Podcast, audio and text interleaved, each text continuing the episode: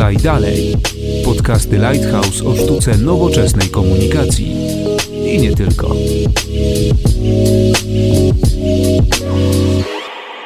Dzień dobry, zapraszamy na czternasty odcinek podcastu Lighthouse Podaj Dalej, Konrad Domański. Porozmawiamy dzisiaj o NGOsach, czyli o organizacjach pozarządowych, o podmiotach tak zwanego trzeciego sektora, o których słyszał niemalże każdy, ale często nie zdajemy sobie sprawy, jak funkcjonują, jak komunikują się o swoich działaniach i czym tak naprawdę są. Wszelkie wątpliwości powiązane z organizacjami pozarządowymi pomogą nam rozwiązać kolejni goście podcastu Podaj Dalej, a będą nimi Magdalena Ankierstein-Bartczak, prezes Fundacji Edukacji Społecznej, a jednocześnie doktor nauk społecznych, pedagog i socjolog. Dzień dobry. Oraz znający od podszewki świat wielkich mediów Tomasz Jaros z Lighthouse. Dzień dobry, witam. Czym są NGOsy, czyli te organizacje pozarządowe? Jak się w ogóle komunikują ze światem? Organizacje pozarządowe tworzą tak zwany trzeci sektor, czyli stanowią grupę przedstawicieli społecznej, która działa na rzecz społeczeństwa i tak od tego organizacje pozarządowe wychodziły. Aczkolwiek w ostatnich latach myślę, że bardzo się to zmienia i są bardzo różne organizacje pozarządowe. Szczególnie w Polsce ten przekrój jest bardzo, bardzo szeroki, bo organizacje pozarządowe, trzeba pamiętać o tym, opierają się głównie na projektach. I tutaj jest pierwsza różnica, która dzieli Polskę od innych krajów europejskich, gdzie etos organizacji pozarządowych jest bardzo wysoki e, za granicą. To znaczy, między innymi na przykład w Niemczech jest tak, że rząd wspiera organizacje pozarządowe, udostępnia im lokale na przykład w, na prowadzenie działalności, zatrudnia, czyli finansuje kilku pracowników, w zależności od wielkości organizacji, od jej budżetów, daje finanse na kilku pracowników etatowych, ale za to oczekuje, że organizacje pozarządowe będą realizowały działania na przykład profilaktyczne z ramienia rządu. I oprócz tego będą się wykazywały tym, że będą na przykład podwajały budżet, który otrzymały z własną pracą, szukając nowych projektów, realizując e, cele statutowe. Dzięki temu te organizacje mają bardzo profesjonalne podejście do swojej pracy, są rozliczane, ale jednocześnie mogą być absolutnie kreatywne, no bo mają możliwości i zaplecze. Mówiąc o organizacjach pozarządowych w Polsce, trzeba pamiętać, że u nas to tak nie funkcjonuje.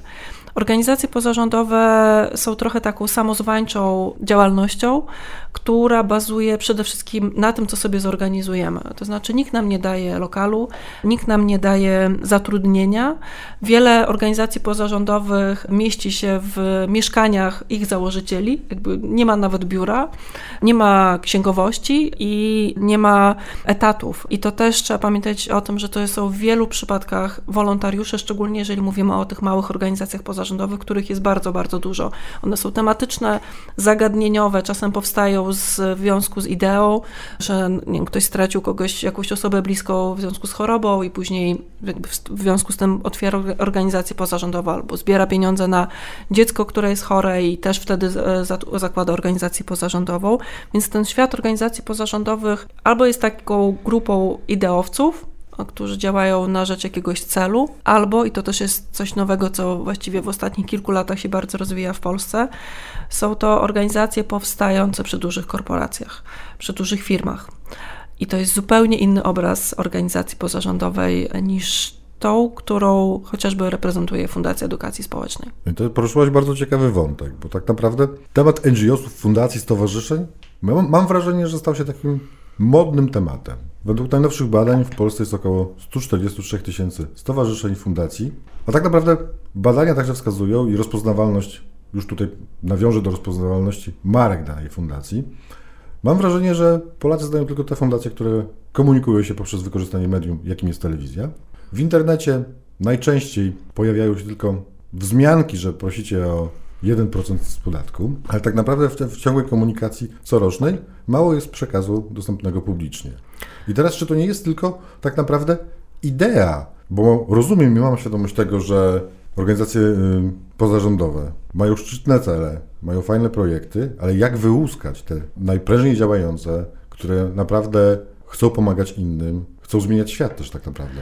Poruszyłeś bardzo ważny temat chociażby organizacji jednoprocentowej, czyli organizacji pożytku publicznego. To jest pierwsza trochę selekcja organizacji pozarządowych, bo, bo są jakby organizacje, e, fundacje i stowarzyszenia, które po prostu działają i są takie, które e, jakby starają się o ten 1% podatku. To jest temat profesjonalizacji organizacji pozarządowych, bo są takie, jeżeli patrzymy też na badania, że średni roczny budżet organizacji to jest 28 tysięcy złotych. Tak naprawdę, jeżeli myślimy o całym roku 12 miesięcy pracy i to jakby potwierdza to, że większość w tych organizacjach małych licznych e, są to wolontariusze działające na rzecz jakiegoś celu, ale jakby też są organizacje, które aspirują o 1% i one jakby są ciągle kontrolowane, to znaczy muszą być transparentne, one muszą być profesjonalne w swoim działaniu, ponieważ jakby przez to, że dostają środki publiczne każdego z nas, jakby też każdy z nas właściwie mógłby taką organizację sprawdzić. I one mają swoje obowiązki, muszą się sprawozdawać do odpowiednich instytucji, muszą zamieszczać swoje sprawozdania i każdy ma ich do, tak naprawdę do tego dostęp. I znowu mało kto to weryfikuje. Poruszać dobry temat, ponieważ rozumiemy kwestie prawne, rozumiemy kwestie tak. rozliczeń, finansów, ale społeczeństwo nie wie. Pojawiają się coraz częściej głosy, żeby zrobić to tak, żeby powinno to funkcjonować tak jak na Zachodzie, w krajach anglosaskich, że stowarzyszenia, fundacje, ogólnie NGOsy mają obowiązek publikowania ogólnodostępnych rozliczeń, na co przekazywane są pieniądze i tak dalej. Bo mamy wrażenie, obserwując media, że oprócz komunikatów daj. zachęcających daj, daj, albo komunikatów mających na celu przedstawienie danej akcji, idei, kampanii, nic więcej nie wiadomo. Bardzo rzadko także osoby, które działają w NGO-sach, chyba za rzadko, są wykorzystywani jako eksperci. Tu też kwestia pojmowania eksperta jak my w Polsce patrzymy na osoby związane hmm. z NGO-sami, a jak to się robi w Europie czy w Ameryce? No i tutaj znowu wracamy do punktu wyjścia organizacji pozarządowych, bo pamiętajmy, że większość osób z tych małych organizacji e, to są osoby, które pracują na etatach w innych miejscach i robią wolontariat w ramach organizacji przy okazji. I e, w związku z tym nie zajmują się tą tematyką profesjonalnie. W związku z tym też nie mają profesjonalnego przygotowania do komunikowania. Jak to robić? No media się bardzo zmieniają i teraz bycie widocznym oznacza bardzo dużą aktywność w mediach społecznościowych.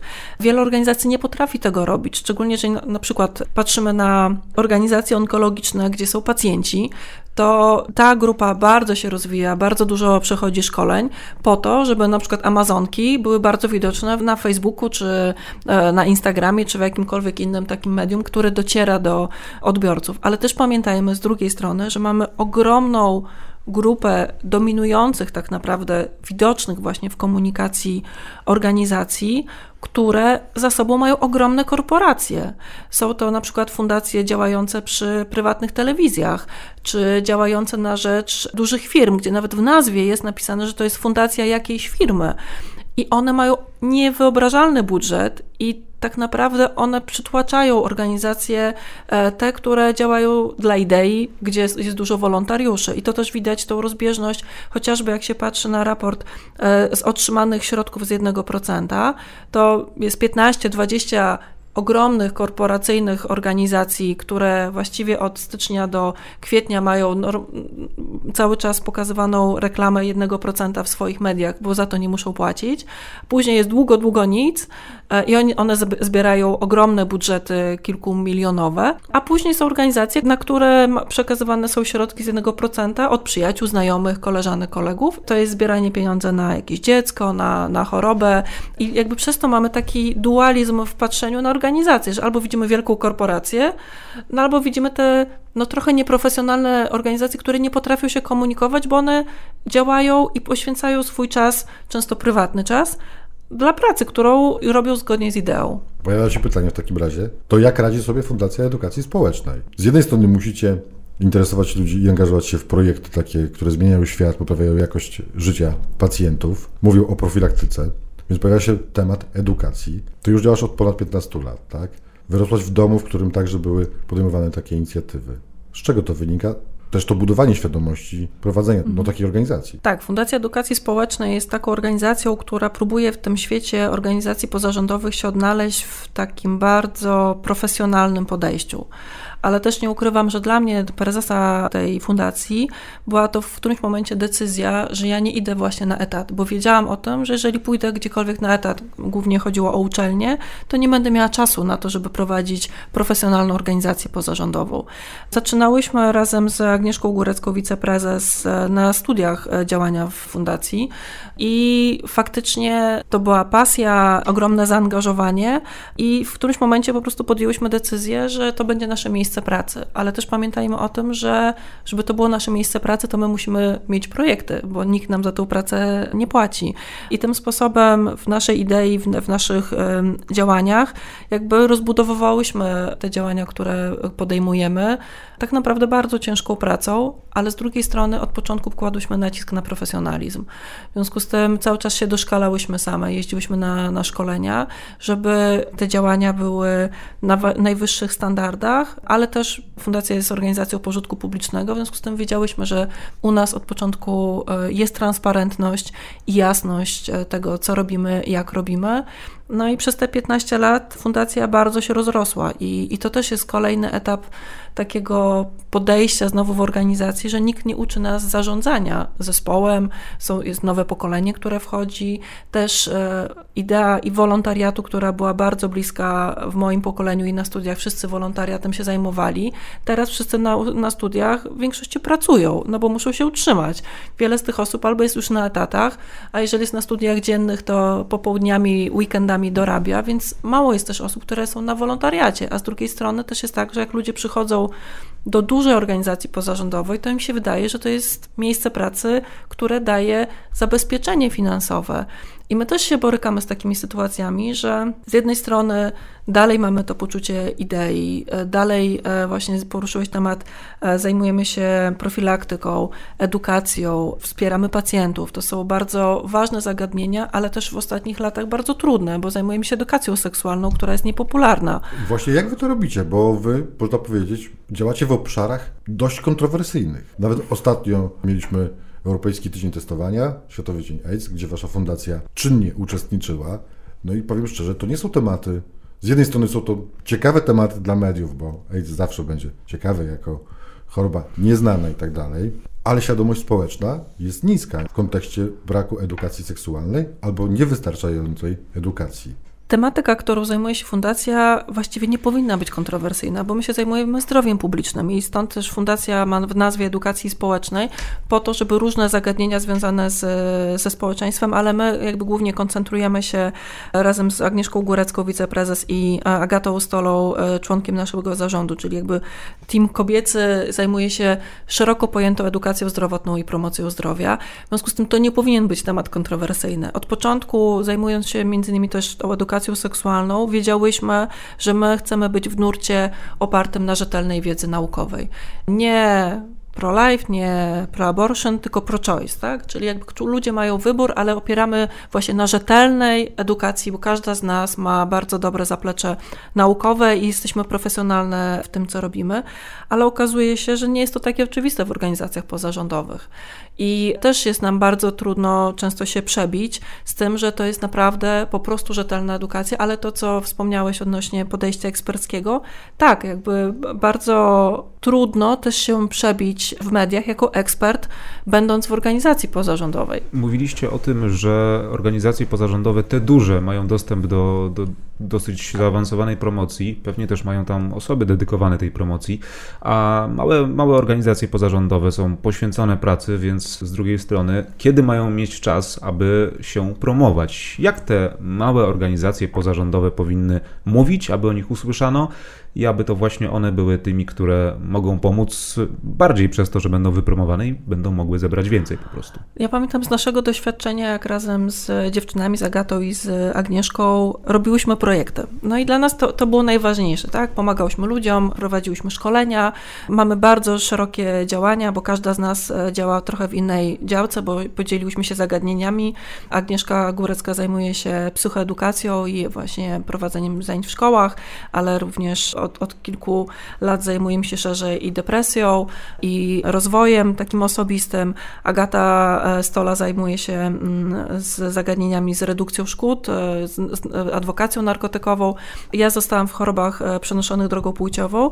No i jakby każda z nas działała. No i w którymś momencie miałyśmy takie spotkanie z rzeczywistością, że właściwie ludzie nie wiedzą, co my robimy.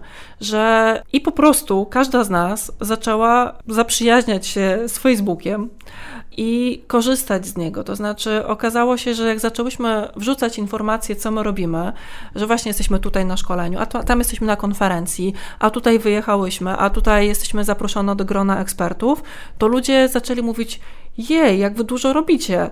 I mimo, że miałyśmy takie poczucie, że jesteśmy widoczni, bo, bo dużo e, tych zagadnień w różnych miejscach byłyśmy, to okazało się, że najlepszym medium była właśnie e, wrzucanie informacji na Facebooka. Początkowo to było bardzo nieudolne, no bo każda z nas robiła to po prostu po swojemu i dopiero Agata Stola, która najbardziej jest w mediach obeznana, to ona jakby nas uczyła i też e, trochę pomagała nam, nam przy postach i też naciskała na to, żeby właśnie zacząć to robić regularnie, strukturalnie naturalnie i, i po prostu być widocznym na co dzień.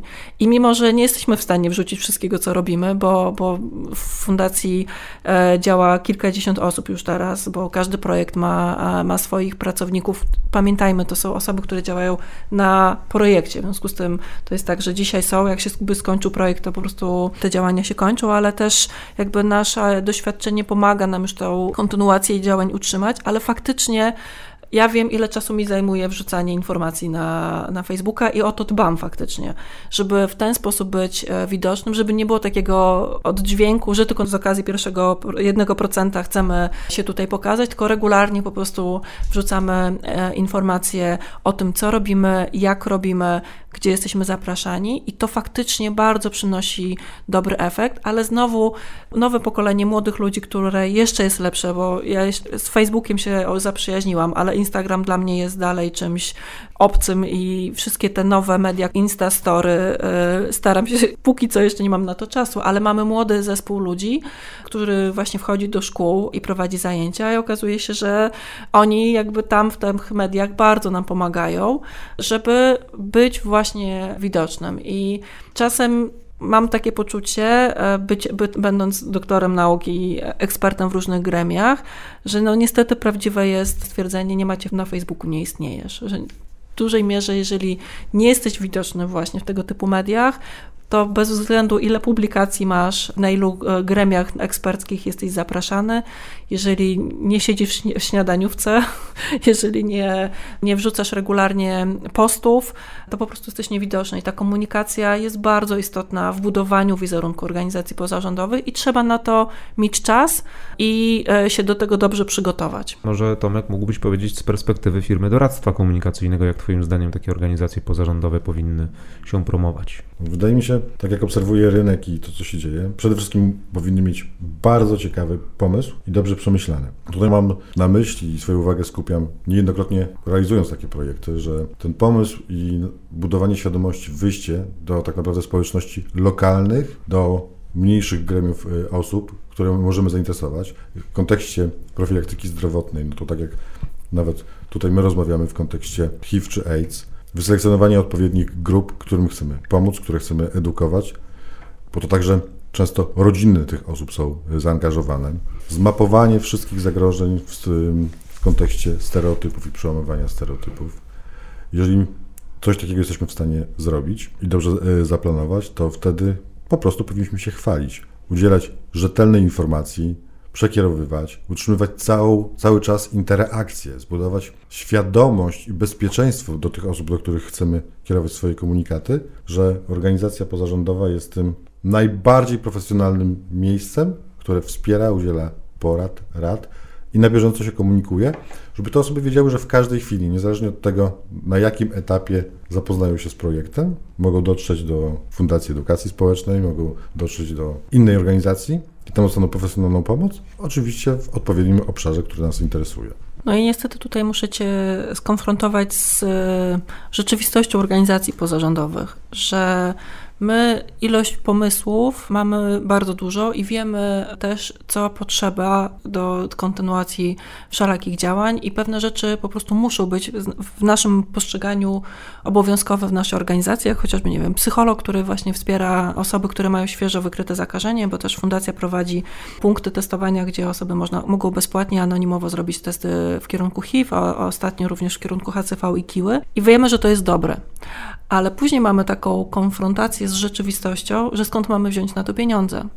I temat HIV e, chociażby został bardzo odsunięty w środkach samorządowych. E, nie ma środków na profilaktykę od kilku lat e, w środkach rządowych. W związku z tym jest pytanie, skąd masz na to wziąć pieniądze? Firmy prywatne temat HIV już też nie uważają za jakoś najbardziej istotny. Wspieranie pacjentów to też jest temat dyskusyjny. Edukacja i kampanie społeczne to są duże pieniądze, w związku z tym no, trzeba na to zebrać bardzo duży budżet. No i tak naprawdę spotykasz się z taką rzeczywistością, że Twoje pomysły to jedno, a to, na co możesz zdobyć pieniądze, to drugie. I jest to trudna rzeczywistość, bo sam dobrze wiesz, pracując w komunikacji, że jeżeli chcemy zrobić dobrą kampanię, to to nie jest koszt 10 e, tysięcy czy 28 tysięcy, jak ma średnia organizacja pozarządowa na cały rok. To jest nic. Jeżeli my chcemy robić kampanię społeczną i robimy, bo mamy od kilku lat, e, Agata Stola koordynuje i ona przyniosła do fundacji projekt, który od 10 lat już w tym roku e, właśnie mija na rynku. Jest to projekt Test, który jest robiony już e, przez naszą organizację od kilku lat i to jest właśnie kampania społeczna zachęcająca do testowania i ja wiem, jak dużo pracy ona wkłada i jaki budżet musi mieć, żeby ten projekt był widoczny, żeby chociażby wrzucić go na billboardy w Warszawie, to są ogromne pieniądze. Oczywiście organizacje pozarządowe mogą mieć niższe stawki preferencyjne, ale i tak, żeby się przebić e, jako organizacja pozarządowa, albo trzeba mieć dobre relacje chociażby z agencjami, albo poprosić którąś z agencji, która ma dobry CSR, żeby nam pomogła, ale też pamiętajmy o tym, że zrobienie takiej kampanii to nie jest miesiąc czy dwa. I znowu tutaj wracam do rzeczywistości, żebyśmy sobie uprzytomnili, jak to wygląda. Większość projektów organizacji pozarządowych publicznych jest rocznych albo w najlepszym wypadku trzyletnich. Te budżety są naprawdę nieduże, a ilość papierów, które trzeba wypełnić i biurokracji nie ma znaczenia, czy startujemy o 10 tysięcy, czy o 100 tysięcy złotych. W związku z tym e, wyobraźmy sobie, że mamy zrobić projekt kampanii e, społecznej, na który jest przeznaczone na przykład 50 tysięcy złotych. To każda agencja profesjonalnie działająca w tym stwierdziłaby, no przykro mi bardzo, ale za 50 tysięcy to za bardzo, e, za dużo rzeczy my nie możemy zrobić. Organizacje pozarządowe to robią. Albo projekt się zaczyna, składanie ofert jest w styczniu, projekt jest rozpatrywany w marcu, podpisanie umowy jest w kwietniu, a rozliczyć trzeba projekt w grudniu. Więc zaplanujmy w tym czasie coś, co ma sens. No to taka troszeczkę smutna konkluzja tej naszej rozmowy na tym etapie. Bo tak, 28 tysięcy średnio, organizacja pozarządowa, budżet roczny. Każdy walczy o to, żeby mieć swoje pieniądze dodatkowe. Władze i te, które wydają decyzje i nie wspierają. Tematy macie kontrowersyjne. Firmy już nie angażują się w kontrowersyjne tematy albo nie wspierają pacjentów, tak jak powiedziałaś. To takie szklane domy troszeczkę? Pracujecie dla idei, chcecie zmieniać świat. Rozumiem dobrą wolę, rozumiem, z czym się borykacie, ale jak komunikować, żeby zmieniać tą świadomość ludzi? Jak to się może robi na Zachodzie? Na Zachodzie jest łatwiej, tak jak wspomniałam, że poziom postrzegania i profesjonalizacji organizacji pozarządowych jest inna, jest przede wszystkim możliwość e, działania profesjonalnego i tam jest podział, że jedna osoba się zajmuje adwokacją danego tematu, inna osoba się zajmuje komunikacją, trzecia zajmuje się pisaniem projektów, a czwarta i piąta jest, realizuje ten projekt. W naszej e, rzeczywistości, tak jak w moim przypadku, e, gdy jestem prezesem, to ja piszę projekty, oczywiście razem z zespołem, bo różne projekty realizujemy. Żeby się utrzymać, ja koordynuję projekty i ja jestem często realizatorem.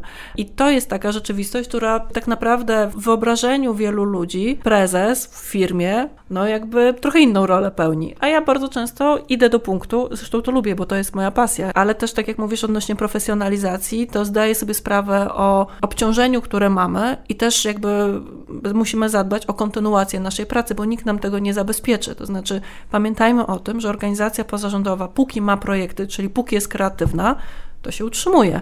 Jak nie ma środków, to po prostu przestaje istnieć. I nikt nam tego nie daje, tylko wszystko jest wydeptane, wypracowane. W takim razie, jak zbudować świadomość wśród decydentów, żeby bardziej się angażowali, żeby to nie była tylko moda jeden kwartał e, na początku roku, tak? Jak organizacje pozarządowe powinny może zmienić formę komunikacji? Może powinny angażować jeszcze inne grupy społeczne do i nagłaśniać tematy, którymi się y, zajmują, no bo nie oszukujmy się, no, wiele lat temu, no tak samo było z Jurkiem Owsiakiem, który zaczynał, wiemy z czym się spotykał, z jakimi barierami się zderzał, jak był postrzegany, abstrahując od tego, co robi tak naprawdę i jakie pojawiają się głosy dobre lub y, negujące jego działalność, można powiedzieć, że prawie w ciągu 20 lat zmienił krajobraz polskiego sektora medycznego. Ale Jurek Owsiak jest tutaj bardzo dobrym przykładem, ponieważ też pamiętajmy o tym postrzeganiu organizacji pozarządowych, że też tutaj u Jurka Owsiaka był zarzut, że jak on może brać pieniądze e, z tego, co robi, a z drugiej strony, jeżeli ktoś poświęca na to życie i jest w tym profesjonalny, no to trudno, żeby żył powietrzem, bądź też e, trudno, żeby żył ideą. I to, to, tutaj też nie ma takiego zrozumienia, że z jednej strony organizacje społeczne działają dla idei, ale z drugiej strony, jeżeli okazuje się, że te organizacje pozyskują na to środki i ludzie się utrzymują, no to tutaj mamy jakiś konflikt społeczny, co nie jest prawdą, bo jeżeli ktoś ma profesjonalnie się tym zajmować, to też powinien otrzymywać za to wynagrodzenie. W związku z tym to postrzeganie jest bardzo trudne. To jest bardzo trudny czas dla organizacji pozarządowych obecnie w Polsce, bo widzimy jak są podważane nasze kompetencje. Zresztą to przytoczone właśnie działania Jurka Owsiaka, które no wiemy co robi, on jest bardzo transparentny, on sprawozdaje się, on ma przetargi, tu jest wszystko legalnie robione, a mimo wszystko jakby są bardzo negatywne komentarze wobec niego. Że, I więc to, co my i nasza organizacja na co postawiła, to od początku staramy się bardzo profesjonalnie podchodzić do naszej pracy. I pod koniec ubiegłego roku pojawiły się głosy także, że pieniądze, które otrzymujecie od państwa są marnotrawione, źle wydawane, źle rozliczane. Była taka dosyć duża debata w mediach po raporcie jednej osoby związanej, jednego decydenta można powiedzieć. Jak wy się bronicie przed tymi zarzutami, które wam są stawiane? Jak próbujecie przekonać opinię publiczną, że nie, to nie jest tak, jak zostało to przedstawione przez decydentów, czy być może oni mają rację? Ta informacja, o której wspomniałeś, była bardzo zmanipulowana i to też jest taki efekt, po którym my się mocno zaczęliśmy zastanawiać, jak to dalej robić, żeby takich sytuacji nie było, bo to, co wspomniałam, że fundacja właśnie jest bardzo transparentna, profesjonalna i pokazuje swoje działania chociażby w mediach społecznościowych, to zostało wykorzystane przeciwko nam. To znaczy, zostały zmanipulowane informacje o naszych projektach. Tak jak wspomniałam, robimy je bardzo różne i w bardzo szerokim zakresie. Zostały wymieszane i z tego została zrobiona taka papka zmanipulowana, gdzie między innymi tam była informacja o tym, pokazano filmiki, które robiliśmy dla środowiska nieheteroseksualnego w kontekście profilaktyki HIV, że my to pokazujemy wśród uczniów. Co nie jest prawdą, bo w, wśród uczniów wchodzą edukatorzy i wiemy jak, zgodnie z podstawą programową, jakie treści mogą być do nich przekazane, ale tak jak też wspomniałeś, jakby w tym momencie organizacja pozarządowa zostaje sama, ponieważ decydenci atakują. Jest to pokazywane akurat w mediach publicznych, gdzie no nie ma dostępu i jedyne co możesz robić, to dalej profesjonalnie to prezentować i pokazywać, że jest inaczej. I jakby po to nam służy między innymi to, że na stronie fundacji są coroczne raporty z naszych funduszy. Każdy może to zobaczyć. Jesteśmy organizacją pożytku publicznego, w związku z tym też się sprawozdajemy co roku. Przychodzą do nas kontrole i coś, co zawsze bardzo dziwnie brzmi, e, jak mówię o kontroli, my się zawsze cieszymy z każdej kontroli, ponieważ to pokazuje, że jesteśmy profesjonalni, robimy dobrą swoją pracę. Ja się kontroli nie boję, bo wiem, że rzetelnie każdą złotówkę rozliczam. Ale w tym kontekście, co powiedziałeś, tak, to był taki trudny moment sprawdzający, bo też się okazuje, że zostajesz sam ze swoim problemem. Z punktu widzenia osoby zajmującej się komunikacją, można powiedzieć, że z jednej strony ta publikacja i raport, która się ukazała, abstrahując od merytoryki, czy to prawda, czy nieprawda, pokazała jedno fajne zjawisko, że dzięki działaniom edukacyjnym wszystkich organizacji pozarządowych, to tak naprawdę środowisko nie tylko wasze, ale i dziennikarze, którzy z wami współpracują i którzy znają się na tematach, którymi się zajmujecie, stanęli po waszej stronie. I tak i nie, bo zauważ też, że to, o czym tutaj rozmawiamy, o tym e, docenianiu organizacji pozarządowych przez różnych ekspertów, w tym przypadku, no jakby nie było odzewu. My się staraliśmy i przez to, że właśnie mamy to dość rozpoznawalność i przez to, że staramy się współpracować e, i działać absolutnie rzetelnie, myślę, ten kapitał zadziałał. Myślę sobie, że gdyby to dotknęło mniejszej organizacji niż fundacja, to nie byłoby tak dobrego dźwięku. To, co było w naszym przypadku bardzo po, potrzebne i to też pokazało mi, dlaczego wspomniałam o tym, że my zostaliśmy sami. Ponieważ e, ja w tej sytuacji napisałam do organizacji międzynarodowych, ponieważ e, działam... No wy jesteście zrzeszeni w jakiejś ogólnej międzynarodowej federacji, na przykład takich y, NGO-sów? Fundacja jest w kilku gremiach, między innymi jesteśmy w AIDS Action Europe, ja jestem członkiem EATG, jest to organizacja e, osób, które dotyczy tematyki e, leków antyretrowirusowych i pacjentów e, zakażonych HIV. I też bardzo dużo międzynarodowo ekspercko działam. Od lat więc jestem osobą rozpoznawalną. Fundacja miała kilka międzynarodowych projektów i ta rzetelność nasza jest widoczna międzynarodowo.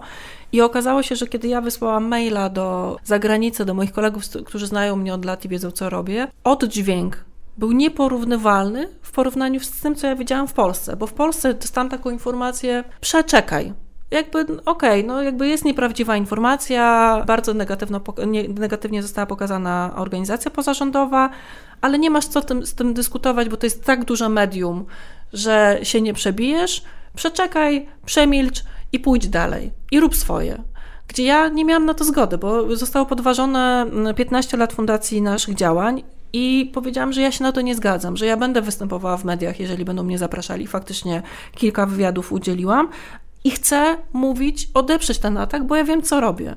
Ale nie tylko wy byliście wymienieni w tym Tak, znaczy my byliśmy na, na pierwszym miejscu, ponieważ mamy du dużą współpracę z miastem stołecznym Warszawa i ta współpraca samorządowa jest bardzo dobra i faktycznie miasto stołeczne Warszawa jako jedyne z decydentów wystąpił e, prezydent Trzaskowski, powiedział: Tak, organizacje pozarządowe są naszym partnerem, robią bardzo dobrą rzecz, są kontrolowane i sprawozdają i są transparentne. I to bardzo pomogło w takim w sile oddźwięku. Gdybyśmy my występowali, to nie byłoby aż tak to słyszalne, a prezydent e, powiedział to w bardzo jasny i klarowny sposób. Ale wracając do tych organizacji międzynarodowych, że z jednej strony tutaj w Polsce słyszałam: przemilczmy to a tam wysłałam jednego maila wieczorem i następnego dnia miałam kilkanaście maili odzewu i mobilizacji społecznej i takiego murem stanięcia, my zrobimy, co powiedz nam, jak możemy Ci pomóc, jak Ci możemy wesprzeć, my tu jesteśmy w gotowości, bo jesteś jedną z nas. Jesteś organizacją pozarządową, która została zaatakowana i my teraz jesteśmy ramię w ramię z Tobą. I dopiero to mi pokazało, jaka jest różnica też między organizacjami pozarządowymi w Polsce i za granicą. W Polsce na szczęście też e, została podpisana taka deklaracja współpracy przez, e, bo fundacja jest w koalicji 1 grudnia organizacji HIV-owych, zresztą też kilka z tych organizacji było w e, tym raporcie. W związku z tym wspólnie podjęliśmy taką decyzję, podpisaliśmy list i ten list został też wysłany do decydentów, też do mediów. W bardzo niewielu miejscach się on pojawił. No praktycznie się nie przebił tak naprawdę. Tak, nie przebił się, mimo że tam było podpisanych ponad 20 organizacji pozarządowych, a przetłumaczyliśmy ten dokument i wysłałam go za granicę i w przeciągu tygodnia mieliśmy e, ponad 200 podpisów dużych organizacji międzynarodowych i osób, które międzynarodowo są ekspertami, które bez żadnego zająknięcia powiedziały tak, pomożemy, powiedz jeszcze jak, w jaki sposób Ci pomóc, e, my tu jesteśmy w gotowości, więc... E, Może to jest droga szukania takich partnerstw, które będą nas, Was legitymizowały, Wasze działania w organizacjach, które są o światowym zasięgu, jeszcze mają mocniejszy przekaz komunikacyjny i przełożyć to na nasz kraj, na Polskę. Tak, to zostało wykorzystane przeze mnie i, i, wykazało tak naprawdę siłę i moc, ale z drugiej strony też pokazało słabość organizacji pozarządowych e, w Polsce, że w sytuacji negatywnych komentarzy, nieprawdziwych, też pamiętajmy, w każdej grupie społecznej są czarne owce i wiemy o tym nie od dziś i są też takie organizacje pozarządowe, które no, mają niechlubną historię, ale tak naprawdę to niestety tłumi e, działanie tych osób, które naprawdę rzetelnie zgodnie z ideą pomaga i o tym nie możemy zapomnieć. Czy jest między wami solidarność? Między organizacjami pozarządowymi w Polsce? No bo tutaj mamy konkretny przykład. Zostały kilkanaście organizacji zostało zaatakowanych, tak? Oczywiście mając na uwadze to, co robicie, jak robicie, rozliczenia i od tego tematu już tych rozliczeń chciałbym odejść tak naprawdę, ale jaka była wasza reakcja? Zrobiliście okrągły stół, spotkaliście się, rozmawialiście, no bo może to jest też kwestia tego, że każdy z was z jednej strony indywidualnie podchodzi do tematu i dba mhm. o to, żeby dana fundacja się rozwijała i miała y, środki, a z drugiej strony może brakuje wewnętrznej strategii komunikacji waszej. Jak wyjść na zewnątrz i uświadamiać właśnie ludzi, bo tak naprawdę myślę, że gdyby to się zdarzyło, gdyby nie było tej reakcji świata mediów, mhm. autorytetów naukowych, które z wami współpracują, którzy by nie stanęli po waszej stronie, to obawiam się, że duża część społeczeństwa potraktowałaby ten temat delikatnie abstrakcyjnie albo została z tym przekazem, który został pokazany. E, I dla mnie to jest najbardziej trudne, że tak naprawdę nie mam siły takiego przybicia, żeby pokazać, że jest inaczej i że nie jest to prawdziwy obraz. Jakby nie było tutaj otwartej debaty i możliwości wypowiedzenia się strony, która została zaatakowana. Organizacje pozarządowe mają swoje gremia takie, które ze sobą się spotykają, między innymi warszawskie organizacje, te, które współpracują z miastem stołecznym Warszawa, ale też znowu wracamy do tego, o czym wspomniałam na samym początku. Pamiętajmy, że nie wszystkie organizacje to profesjonalne zespoły ludzi, którzy traktują tą pracę i organizacje pozarządowe jako miejsce pracy od początku do końca. Większość z tych osób pracuje w innych miejscach. W związku z tym trudno jest też budować taką profesjonalną komunikację, bo często ludzie nie mają czasu, bo są w pracy swojej etatowej.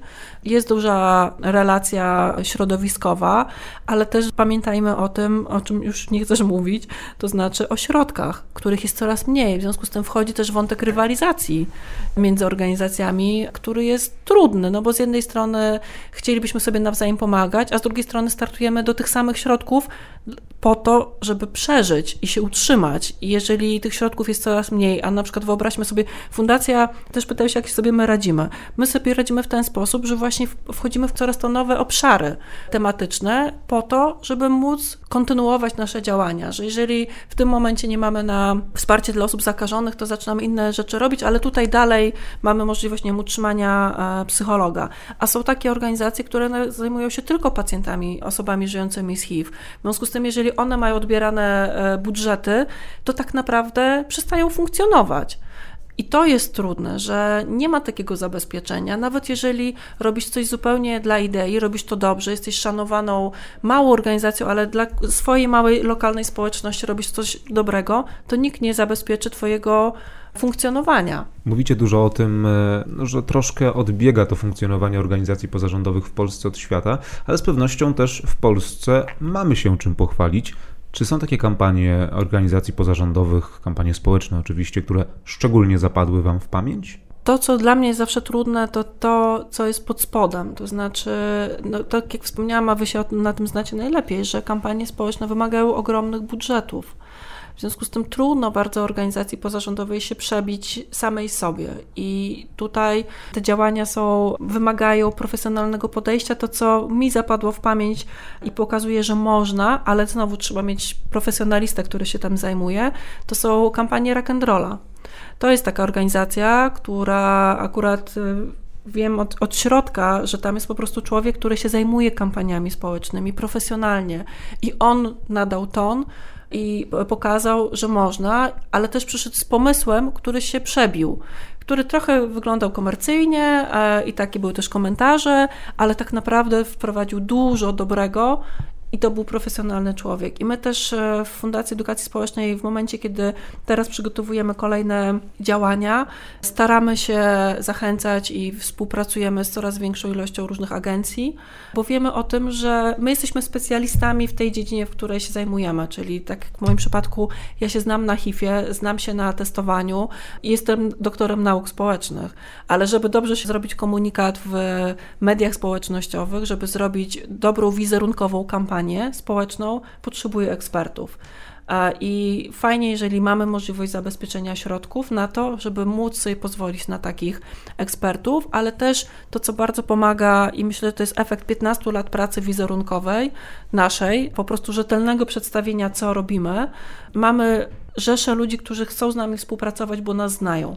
I to jest też taki know-how, e, który jest bardzo potrzebny w organizacjach pozarządowych, na co trzeba mieć czas, to znaczy bywania i spotykania się z ludźmi.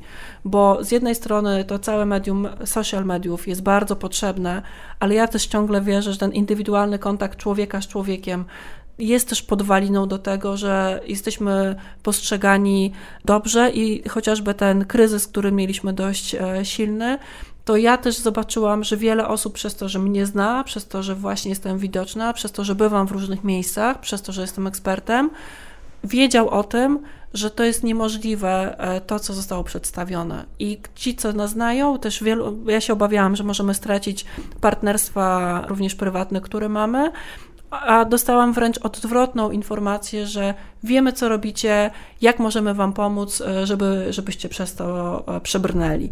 Więc to jest też bardzo ważny taki kawałek budowania wizerunku, ale to, co, mm, o czym dzisiaj nie wspomnieliśmy, to też kodeksy etyczne, które organizacje pozarządowe powinny mieć ale to jest znowu kolejny poziom takiego podejścia profesjonalizacji organizacji pozarządowej, że z jednej strony jest ideowość, ale żeby ktoś, kto chce długoterminowo, długofalowo e, działać, powinien być po pierwsze transparentny, po drugie, z drugiej strony powinien być profesjonalny.